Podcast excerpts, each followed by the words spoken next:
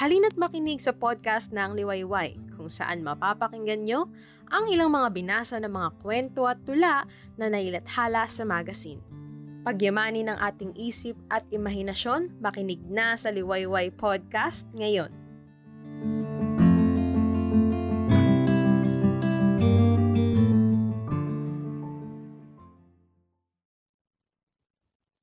Laging may sindi ang parola ni Bienvenido A. Ramos.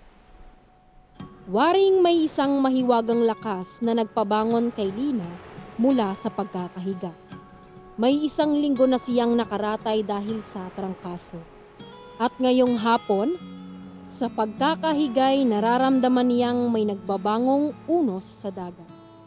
Naririnig niya ang maingay na pagsalpok ng mga alon sa kanilang bantilan at ang paghampas ng hangin sa kanilang bintanang nakapinig. Hindi niya nalilimutang ngayon uuwi sina Fidel mula sa pamamalakaya.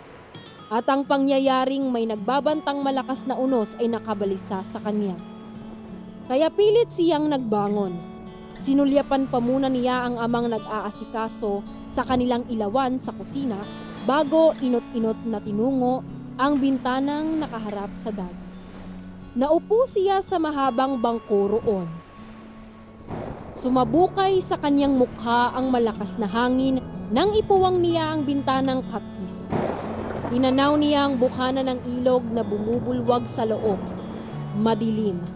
May takot na sumakmal sa kanyang puso. Wala pang sindi ang parola. Ngayon pa namang may unos. May upahang tagapagsindi ng parola. Si Mang Saryo. Sa nayon nakatira si Mang Saryo na mag-isang na mamahay. Malayo sa nayon ang kinatatayuan ng parola at ang bahay lamang ni Nalina na nasa tabing dagat ang malapit doon.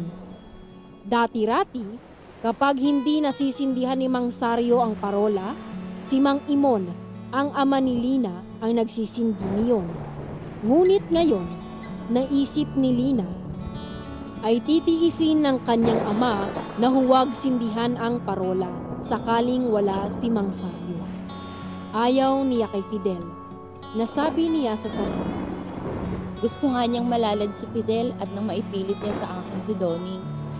Napasulyap si Lina kay Mang Imon nang may umabot na liwanag sa kinaroroonan niya.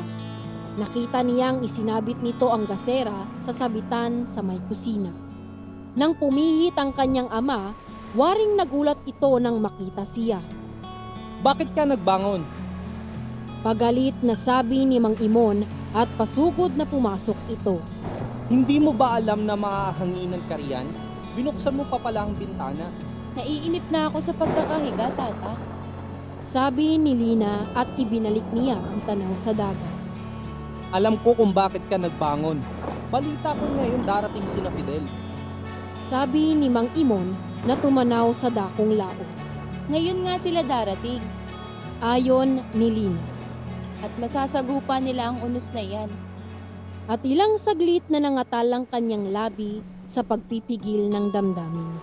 Hindi niya na isatinig ang naghuhumiyaw na panunumbat sa ama. Kayo ang may kasalanan kapag napahamak si Fidel. Kayo ang nagtaboy sa kanya sa pagsama sa palakaya, sa kamatayan. Pero Naidugtong niya at siya'y huminga ng malalim. hanggang ngayon, alapang sindi ang parola. May sakit si Mang Saryo. Sabi ni Mang Imon na biglang ikinapatingin ni Lina sa ama. Kasabay mong natrangkaso. May sakit? At biglang nakadama si Lina ng pagkasiphay. Napatitig siya sa ama, ngunit hindi niya nasabi ang nais niyang ipahiwatig dito. Hindi ba kung may sakit si Mang Saryo, kayo ang nagsisindi ng parola? Naisip niya na sayang na sayang lamang ang sasabihin pa niya. Hindi rin sisindihan ng kanyang ama ang parola dahil kay Fidel. Mananaog muna akong sandali. Walang ano-ano'y wika ni Mang Imon na parang hindi nababahal. Isisilong ko pang mga langbat. Mahiga ka uli. Baka mabinat ka. Lalong nagyupos ang kalooban ni Lina nang makapanaog na si Mang Imon. Ang pagsisilong pa ng lambat ang uunahin na wika niya sa sarili. Talagang ibig nga ng kanyang amang mabagbag ang pamamalakayang sinasakyan ni Fidel. Ang akala siguro niya ay mapipilit niya ako kay Doning kapag nawala si Fidel. Sambit ni Lina at hindi niya napigilan ang mapaluha. Naramdaman niyang bumigat ang loob ng kanyang ama kay Fidel mula nang pumanik sa kanya ng ligaw si Doning. Si Doning, kagaya ni Fidel ay isa ring mamamaklad. Ngunit sabi nga ng kanyang ama ay maparaan sa buhay si Doning. Nang makapagpundar ng palakaya ang kanayo nilang si Mang Indo, ay ipinagbili ni Doning ang baklad nito at sumama sa palakaya. Hindi nagtagal at nabalitang si Doning ay isa na sa mga pinagkakatiwalaan ni Mang Indo sa palakaya. Naging mabilis ang pag-ibig ng buhay ni Doning. Sa kanilang nayon ay si Doning ang kauna-unahang binatang nakapagpatayo ng sariling bahay. Yan ang gusto ko sa tao. Niisip, Minsay sabi ng kanyang ama, isang gabing makapanaog na si Doning. mapalad ang babaeng mapapangasawa niya. Ang ganyang tao na hindi takot makipagsapalaran at maghanap ng naiiba ay tiyak na magtatagumpay sa buhay. Noon pa, nahihiwatigan na niya na napipisil ng kanyang ama para sa kanya si Doning. Ngunit ang pagkagusto ng kanyang ama kay Doning ay hindi tuwirang sinasabi sa kanya. Ipinararamdam lamang sa pamamagitan ng laging pagpuri rito. Sa pangamba na rin niya na mapasubo pa ng kanyang ama kay Doning, ipinagtapat na niya kay Mang Imon ang di pa nagtatagal na pagkakaunawaan nila ni Fidel. Nabiglaman din ng kanyang ama at nakita niyang namula ito. Bulag ka ba at hindi mo nakikita ang pagkakaiba nila? Ang malaking pagkakaiba? Pabulanghit na sabi ng kanyang ama. Ano ang magiging kinabukasan mo kay Fidel? Nagkakasya na lang sa pagpapatianod. Ayaw magsikap na humanap ng malaki-laking puwang. Masikap naman ho siya ah. Giit pa rin niya. Katunayan, ala na halos siyang ipinamamahinga sa pag-aasikaso sa kanyang baklad. Umismid si Mang Imon. Maski ipagsubsuban niya ang kanyang ulo sa baklad, ala siyang isusulong. Naranasan ko rin ng mamaklad. At kung di ako natuto, kung ako'y nasiyahan na lang sa kakarampot na hinuhuli sa baklad ko, baka hanggang ngayon nakatira pa rin tayo sa dampa.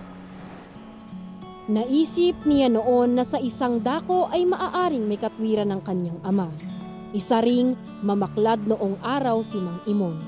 Noon, natatandaan niya kung hindi pa nakatutulong-tulong ang kanyang ina sa pamamagitan ng pagtitinda ng isda, hindi pa sila malawalhating makararaos sa araw-araw. Nang sumama na lamang ang kanyang ama sa palakaya ng isang taga-Malabon, saka umibag ang kanilang kabuhayan. Nang lumaon, nakabili na rin ng sariling palakaya ang kanyang ama na siya na lamang nitong pinamamahalaan ngayon. Ngunit para sa kanya ay hindi niya hinahanapan si Fidel ng higit pa sa makakayang ibigay nito sa kanya. Masisiyahan na siya na si Fidel ay mamaklad lamang sapagkat batid niya kung gaano kalaki ang panganib ng pagsama sa pamalakayan. Sa kanilang nayon, di iilang magdaragat ng hindi na nakauwi ng abutan ng malakas na hangin sa laot. Kabilang sa mga ito si Mang Tasyo, ang ama ni Fidel, na nalalad may pitong taon na ang nakararaan. Marahil ang pagkalalad ng ama ang nakapipigil kay Fidel upang sumama sa palakaya, naisip niya. Ngunit siya man ay isang ayon na si Fidel ay sa malapit na lamang sa kanila mamaklad malayo sa panganib ng unos. Subalit, kahit niya igiit kay Mang Imo ng panganib na susuungin sa pagsama sa palakaya, ipinipilit din ng ama niya na dapat iwan ni Fidel ang pamamaklad nito upang magkaroon ng pagsulong ang buhay ng binata. Dala ng tao saan siya naroon, ang kanyang kamatayan. Sinasabi pa ng kanyang ama, Ang mahirap ay abutan ng kamatayan ng tao sa pagtulog. Bakit ako? Tagal ko ring sumama sa palakaya. Awa ng Diyos, ibuhay ako hanggang ngayon. hindi niya mapuwing ang gayong pangangatwiran ng ama. Ngunit sa sarili, matibay pa rin ang paniwala niyang hindi kailangan ni Fidel na isuong sa panganib ang buhay upang kumita lamang ng malaki. Sa palagay niya, ang mahalaga sa tao ay ang buhay at hindi ang paraan kung paano dapat mabuhay. Lumaki ang pagkabahala niya habang patuloy si Doning sa pagdalaw sa kanya. Kahit tinalampak na niya ito na magkatipan na sila ni Fidel. Madalas, nagdadala pa si Doning sa kanila ng malaking isda. Isang bagay na kailanman ay hindi nagawa ni Fidel. Panay naman ang papuri ng kanyang ama kay Doning. Gustuhin man ni Fidel na magbigay ng ulam sa atin, Isang umagang hawak-hawak ni Mang Imo ng isang tuhugang talakitok na bigay ni Doning. ala naman siyang maibibigay na tulad nito. Langaray lang ang hinuhuli ng kanyang baklad. Hanggat namumukmok siya rito, hindi siya makakatkim ng malalaking isda. Ang malamig at matabang na pakikitungo ng kanyang ama kay Fidel ay nawari niyang nararamdaman nito.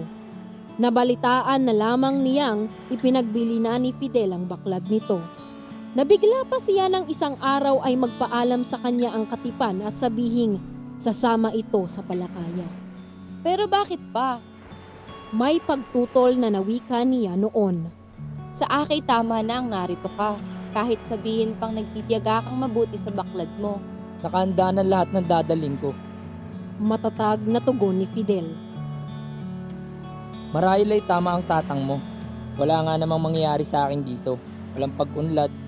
Baka isipin pa niya wala akong malasakit na mabigyan ka ng naiibang buhay. Hindi na siya nakatutol pa. Ngunit nakadama siya ng hinanakit sa kanyang ama. Kung hindi sa pagpapakitang lamig ni Mang Imon kay Fidel, hindi ito makaiisip umalis. At nagtining sa kanyang isip na ibig lamang ng kanyang ama na magkalayo sila ni Fidel, tuluyang magkalayo. Napakislot si Lina nang dumapyo sa kanyang mukha ang isang bugso ng malakas na hangin. Muli siyang napatanaw sa kinaroroonan ng parola. Wala pa ring sindi ang ilaw niyon. Lalong sinaklot ang puso niya ng takot.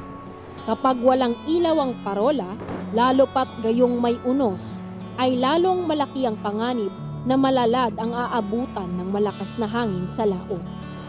Walang magiging patnubay sa pagpasok sa look ang mga magdaragat kapag walang ilaw ang parola.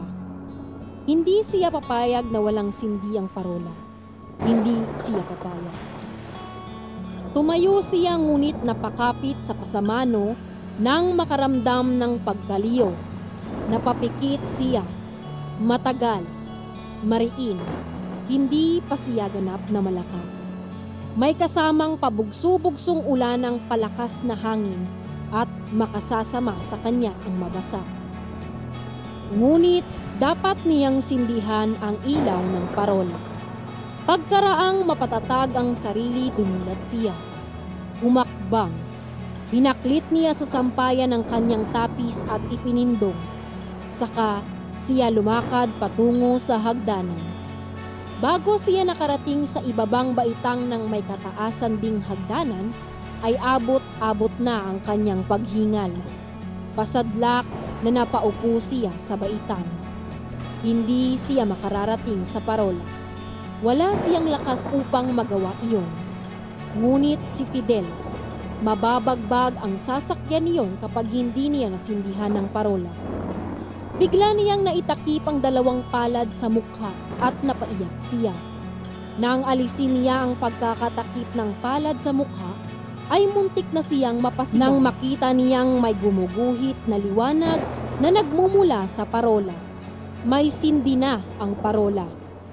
Hindi niya matandaan kung gaano siya katagal sa pagkakaupong nakatitig sa parola. Kaya lamang siya napukaw ay nang mapansin niya ang isang anino sa kanyang harap. Binalingan niya iyon ng tingin, ang kanyang ama. Oh, bakit ka nariyan? Pamanghang tanong ni Mang Imon at inakay siya nitong papanhik. Hindi siya tumutol. Sinindihan ko ang parola pagkatapos na may silong ko ang mga lambat. Parang walang anumang sabi ng kanyang ama nang nasa bahay na sila. Itahimik mo ang iyong loob. Hindi maaano si Napidel. Walang anuman ang unos na iyan. Ang ibig ko lamang ay matutong maglakas loob si Fidel. Ang buhay ay talagang gayon. Pagkat kung minsay kailangan natin na makipagsapalaran sa lalong mabuti. Iniwan na ni Mang Imon si Lina at lumabas sa kusina ang matanda. Muling nanungaw si Lina. Sa pakawari niya ay napakaganda. Pagkaganda-ganda ngayon nang gumuguhit na liwanag ng ilaw ng parola.